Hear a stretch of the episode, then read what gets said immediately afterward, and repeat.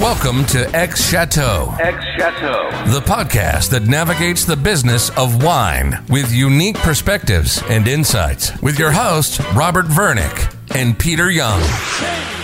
Thank you for joining us for part two of our interview with William Kelley, who is the deputy editor and Burgundy, Bordeaux, Champagne, Madeira, and English sparkling wine reviewer at Robert Parker Wine Advocate. In our previous episode 148, he discussed the rise and fall of Bordeaux. And in this episode, we're going to continue on our talk around Bordeaux, where he'll get into the elements like en primeur, Laplace, and the impact of wine critics. Hope you enjoy. There's a lot of talk about Latour leaving the en primeur system. And I'm curious, how did that impact the validity of selling futures for Bordeaux? They left en primeur, but they didn't leave the Place. The result of that is it hasn't really done that much apart from change when you can get your Latour delivered. The prices still fluctuate up and down according to the sort of market price, just like they do on the Place, just like they do with en primeur. Then the wine's still distributed by Negociant. Of course, there is absolutely some direct distribution as well, of course. And I'm sure for the Chateau it's worked out nicely, but I don't think it's really rocked the boat or tempted anyone else to leave you know, for a brand like Latour, in, in a sense, the Place works quite well because any Negociant will do anything to have the allocation. It's very easy to sell, and they can control their own message. They're not dependent on upon the Place to build their brand for them. And the Place is not very good at building brands. I don't think that really rocked the boat, and it's a remarkably sort of durable system. And I think people in Bordeaux are very committed to it still. I mean, there are people in Bordeaux who think that the Burgundians are going to suddenly see the wisdom of their ways and start distributing all of their wines through the Place de Bordeaux because they would make a higher margin. But equally, they would of course have a distribution which wouldn't necessarily take the wines to the same consumers. So I think that's something that was two very different cultures. They don't really mutually understand each other. So obviously, Latour leaving and still selling through La Place, and obviously Latour has a well-established brand. But I'm curious on like the synergy for maybe a less well-known chateau if they were not to be en primeur, not getting the mentions or not getting that exposure that you get in en primeur events. Is there a strong synergy between how well you show up in that en primeur and the distribution in La Place? Yeah, I mean, people think that there are, but the reality is it all comes down to the top 150 or maybe even top 50 Chateau. And the more expensive those wines get, the more they monopolize the capital that the Negociant have to invest. Perhaps we'll talk about this later, but now you also have overseas wines coming into the Place, which further monopolizes capital and also provides sort of alternative but more modest price points to the top Bordeaux. So the Negociant are less and less interested and less and less able financially to take an interest in those lesser chateaus. So it's not even necessarily a question of what anyone's looking for. So what you do if you're a sort of so-called lesser chateau, I think you have to find a way to differentiate yourself. So if it's going to be organic, biodynamic, talking about what you're trying to do that's different, and then trying to create some amount of direct distribution, which is to say working with importers and retailers like normal wine regions do. That's something that's very alien to the Bordelais way of doing things. You have to remember also the chateau bottling in Bordeaux is quite a recent thing for a lot of these estates. A lot of these small estates would historically have sold an awful lot of their production to negociant houses that sold then branded wines, you know, a bit much like Jadot and Drouhin, whoever in Burgundy still do today. But Bordeaux Negociant today, and of course there are still some that do, but I can imagine you guys might well buy a bottle of Drouhin Jadot Negociant Burgundy. You're probably not going to buy any Negociant Bordeaux. There were various legislative things that were done in Bordeaux that kind of killed the higher end market of Negociant. And I think that's really where we get back to the plight of these petits chateaux. But then you have to get into quite a lot of sort of political history and whatever of the region to really understand it. Talking about La Place, how has that evolved over the last decade or two? You mentioned all the non Bordeaux wines and the focus on the top wines. What else has happened and, and what's changing in La Place? I think those are really the two key trends. I think another is that just these Negociants keep less and less stock. And you've seen it sort of emergence to dominance of a couple of houses that have worked on a sort of very high turnover, high volume, but low margin model to emerge as very, very dominant players versus people who would taste the wines and buy wines that they believed in, whatever. Back to the point that Bordeaux has always been a very commercial wine region. And so let's not get sort of too romantic about the idea of people buying wines that they liked but didn't think anyone would buy. You know, people always thinking about who the consumer is, and rightly so. But I think that's sort of been the big trend. There's been consolidation among the Negociants, and there are a couple of very dominant players and different business models, very rather distinct business models emerging with that sort of low stock, high turnover, low margin model being very successful, at least looking at the bottom line. Sounds a little bit like the distribution system in the US, too. Some of the trends, consolidation. There are very few industries where that hasn't occurred, in fact. How do you think all those non Bordeaux wines joining La Place benefits the merchants of La Place and then also benefits the wineries?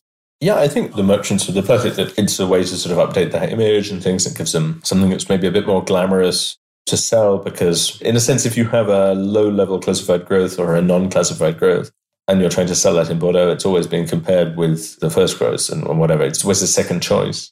Whereas if you can say, well, you're already buying Pichon Comtesse, how about some Chianti? Or how about some Napa Cabernet? And it's at the price point that fits your bill, that's more glamorous. I can imagine nothing worse, for example, than being in charge of trying to sell a third wine of a Bordeaux Chateau. I mean, what do you say? This is a stuff that we deemed wasn't so bad that we had to sell it off in bulk to someone else. What's the selling point? It's very difficult. Whereas if you can say, look, this is from Tuscany and there are cypresses there and it's Tuscan sun and whatnot, that's a bit more appealing. It's an easier sell. It's an easier pitch. And then from the producers, where it's a good way to, you know, the Bordeaux, Place de Bordeaux can absorb any volume of wine. And one year they'll sell it to Korea, and next year they'll sell it all in Costco and Wisconsin or whatever. But you don't create a durable clientele of informed consumers. But it's a great way to get rid of wine, and the margin of the place is very low. You capture a lot of the value of your product, whatever the value of that product may be.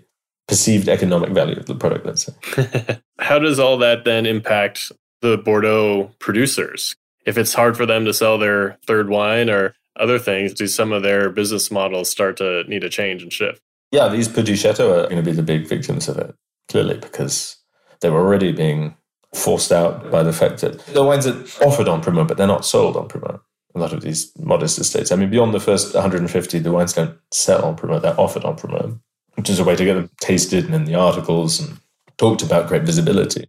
But the reality is that negociants buy them when they have demand for them and when they're in bottle and they can negotiate and so on. So that's how it happens. And those sorts of estates are really getting hammered. So I think, yeah, you're going to see a reduction in the sort of volume of size of Bordeaux vineyards. Is it such a bad thing? It's obviously it's very sad for people who are trying to keep these sorts of minor estates above water. But I think as a whole, our wine culture is moving away from a sort of notion of beverage wines whereby everybody drinks a couple of bottles of wine every couple of days and people drink wine with every meal and so on. We're moving very much away from that. People are more health conscious, people's lifestyles are no longer compatible, working hours are not compatible, drinking so much alcohol and so on. So I think the writing is on the wall for any wines that don't sort of have a distinct personality and a real raison d'etre. Is it a bad thing? Is it a good thing? I think it's just a fact of how wine consumption will evolve over the next 30 years. I think we're going to live through a period, we're already entering into it, whereby the greatest wines of the world, or the wines with the most individual personality, if you like, are going to succeed and continue to succeed like never before. And because of scarcity, they're going to become more and more elite products, much as they were before the French Revolution. So we're just turning back the clock. But we've been living in the aberration, historically speaking. And then you're going to see just much less when you're dealing with sort of minor estates of the Medoc bulk wine producers from the New World. You're competing with beer, with soda, with non alcoholic beverages. You're competing with everyone's desire to drink less alcohol cumulatively over the course of the year. So those estates are going to suffer like never before, I think. So I think we're going to see this big sort of bifurcation. We'll find out if I'm right uh, in due course. A lot, it's very easy to make wrong predictions in the wine world, but that would be mine.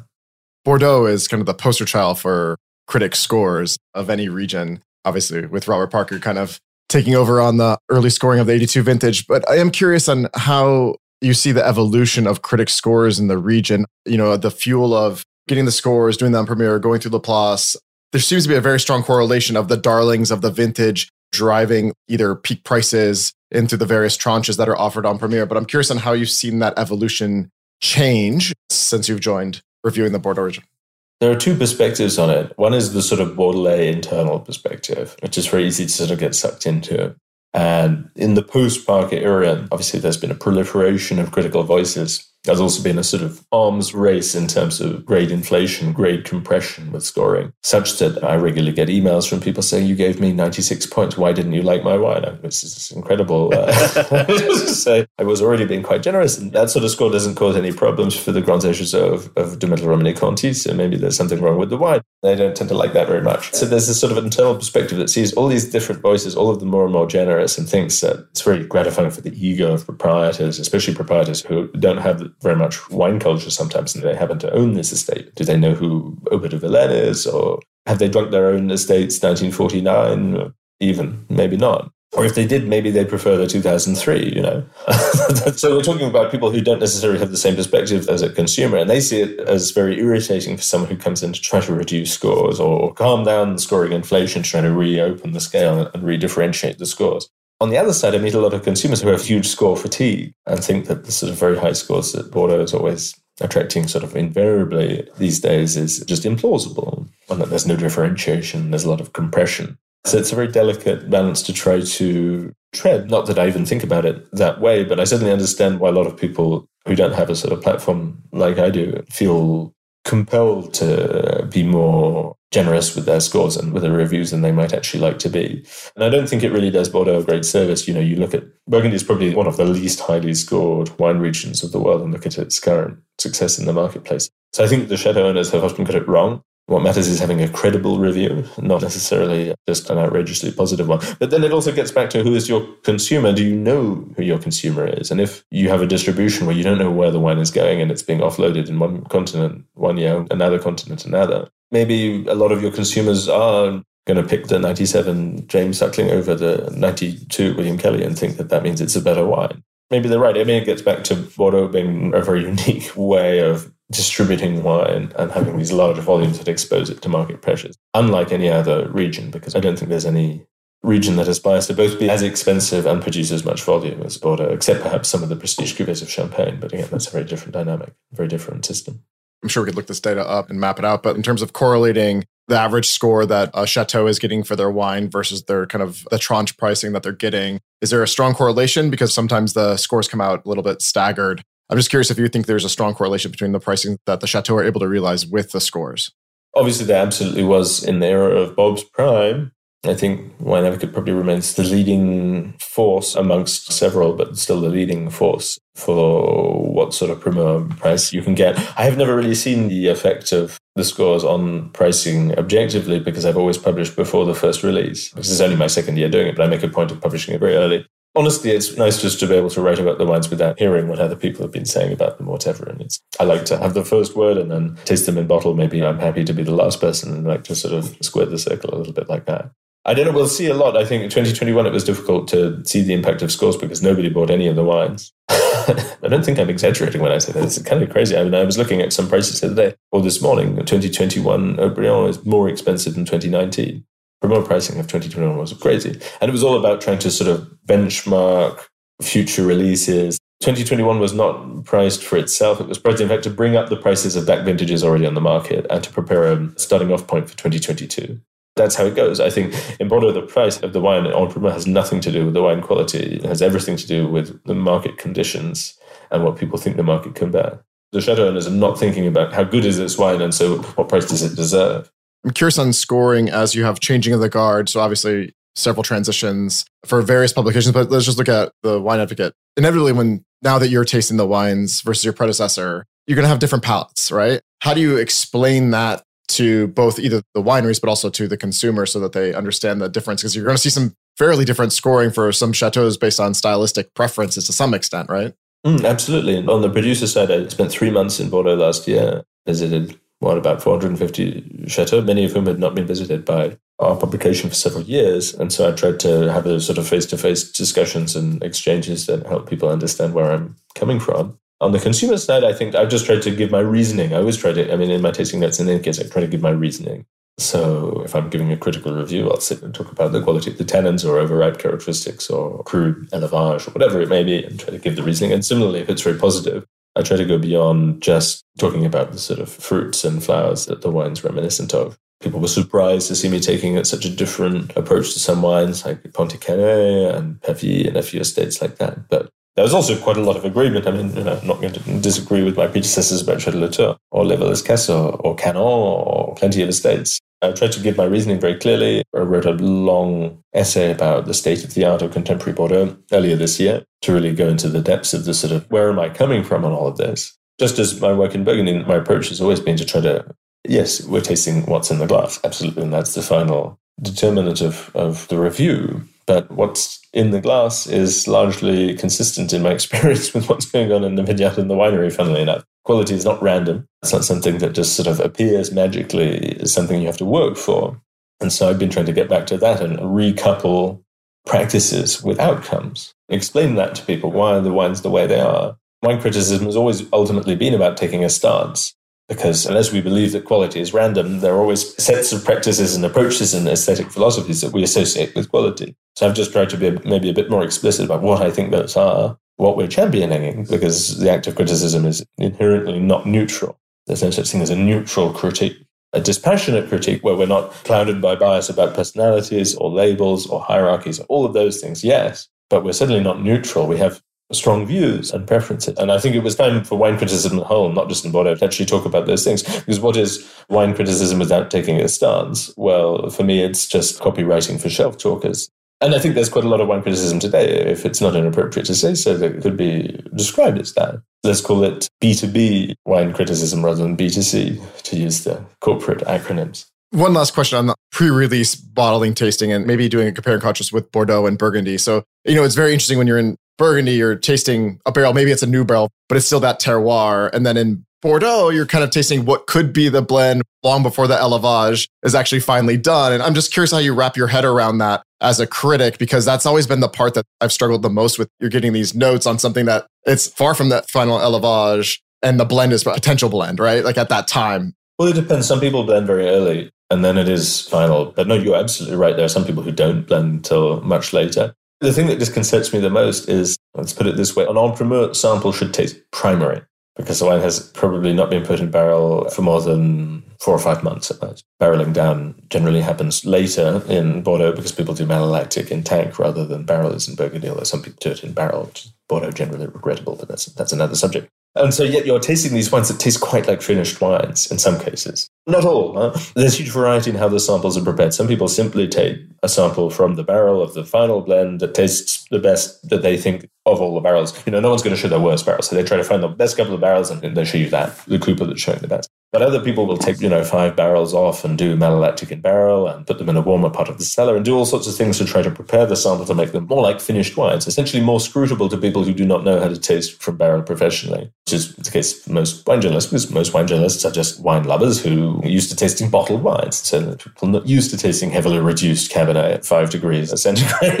and I don't blame them, right, for having not had this experience of tasting these somewhat sort of worked over barrel samples. I found that very disconcerting. But I think now, I mean, there was a couple of occasions when I got samples, I was accidentally given samples that were not intended for me. And so I think people have understood that I like the sort of less oaky, slightly less creamed up sort of versions of the wines. So, so I'm sure they're adapting. I'm sure they're trying to adapt to me. Honestly, I find it nothing more encouraging when I'm tasting young Bordeaux that tastes something that's very primary and still not very evolved in its structure. So there are some estates where now I go already in January, February and have a first look directly from the barrels and then I taste again directly from the barrels and then we taste the blend that they prepare in the bottle. I love that. Even if it's still very early to be tasting a wine in its evolution, but it's a very serious way of doing things. If you've had multiple viewpoints over the course of several months, you've chosen your Cooper. I could say, like, let's taste it from a one year old Darnajou and then one year old Taransaud, whatever, a new Taransaud, things like that, where I know the Cooper signature also, how the Cooper works with wines. That's what I love, you know. And so it's to that end, I've been trying to taste fewer wines. I'm trying to actively restricting the sample set and trying to do that sort of follow up that I would do with the sets in Burgundy. But it's certainly a very unique experience tasting Primeur for the wine advocate, that's for sure. What do you think is next for Bordeaux as an industry and a business? Yeah, that's a really good question. I think 2019 en primeur, there were a lot of good deals and the sort of COVID prices, if you like. And it kind of restarted a lot of momentum for Bordeaux amongst serious wine lovers. The, the asymptotic rise in prices of Burgundy has clearly also made people take an interest in Bordeaux again because Burgundy's just gotten so expensive in a lot of cases that it's beyond a lot of people's means who are used to buying it. Everything's there for Bordeaux to have another real moment. And I would love Bordeaux to re engage with genuine wine lovers, sort of people they lost to Burgundy over the last 20 years, rather than to try to position itself as this sort of luxury product that you can buy in every duty free store of any airport all over the world. For me, that would be sort of fate worse than death. And all the champagne houses want to get out of that, by the way. So all, all the champagne houses are trying to sort of re-premiumize their product in a more sort of artisanal, sophisticated place and to get out of just that sort of place. But I think there are some people in Bordeaux who sort of have this sort of rather first decade of the new millennium vision of what luxury is sort of your heavy bottle in your special box. You open the box, inside is your thing, and it's been signed by some designer or whatever. I don't think that's what people want. Maybe it's a great way to make money, so maybe I'm just not the target audience. I'd love to see that people who buy Mugneret-Gibourg go back to buying Chateau Canon. I would love to see Bordeaux reassume its traditional place in wine culture, which was a sort of important constituent of any wine lover's cellar. The quality is there, the passionate people making the wines are there. And so the real challenge is for me to do with how the wines are positioned, how they're talked about, and then the media that write about them which for me is more holding Bordeaux back from that sort of consumer, that sort of clientele that I think it could quite easily capture. I mean, I had some friends over for dinner um, a couple of weeks ago, and we were talking about sort of contemporary Bordeaux. And said, well, we haven't tasted any young Bordeaux for several years. They said, these are people who drink very serious wine all the time. I opened uh, 2020 Franc Mayne in Saint-Emilion, which is beautiful wine, reductive élevage, extremely fresh fruit, very precise harvest dates, very subtle tannins. You know, this sort of explosion of very pure perfumed aromas and incredibly sensual textures, vibrant from limestone soils. Now, wow, they loved it. So the problem is not the wines. And Franc Mayne is not the most famous estate by any means. I think they're making excellent wines and the prices are great too but nobody's talking about it in that sort of way and interesting that sort of audience. Too many people have just given up on Bordeaux. So how do you get the people who've given up to Bordeaux back to Bordeaux? I think is the big challenge for Bordeaux over the next 20 years. This is only going to be accentuated by demographic change because right now there are still a lot of Bordeaux's traditional consumers are relatively elderly. But if we think that Bordeaux suffered after 2010 or Primeur and whatnot, it could get a lot worse in the next 10, 15 years. I hope bringing back white Bordeaux, you know, classic barrel fermented, barrel aged, a full malo, really interesting white Bordeaux comes back. Me too, yeah. More Semillon, the right vine genetics planted in the right places, pressed the right way. And I think if you can save the dry white wines, you can save Sauternes Barsac as well. Because I think the future of Sauternes Barsac is being able to make great characterful dry white wines for the majority of their production and then making some absolutely extraordinary sweet wines with the right vintage conditions. I think a lot of it comes down to how they press the grapes, their approach to making dry white wines. Because right now it's very much, you know, it's trying to make Semillon taste like Sauvignon, and it's not always. If you tasted Old Grec from the 50s and things, and wow, these were wines, and they could do it. But that would be a much bigger revolution than anything we've seen with the Reds in some ways. Indeed, indeed. So we want to wrap up the episode on a personal. What was the most memorable wine that you've drank in the past year, and who did you drink it with? And I know you drink a lot of great wines. Let's see if we can hone this down. And I think the with who is an important part of that conversation.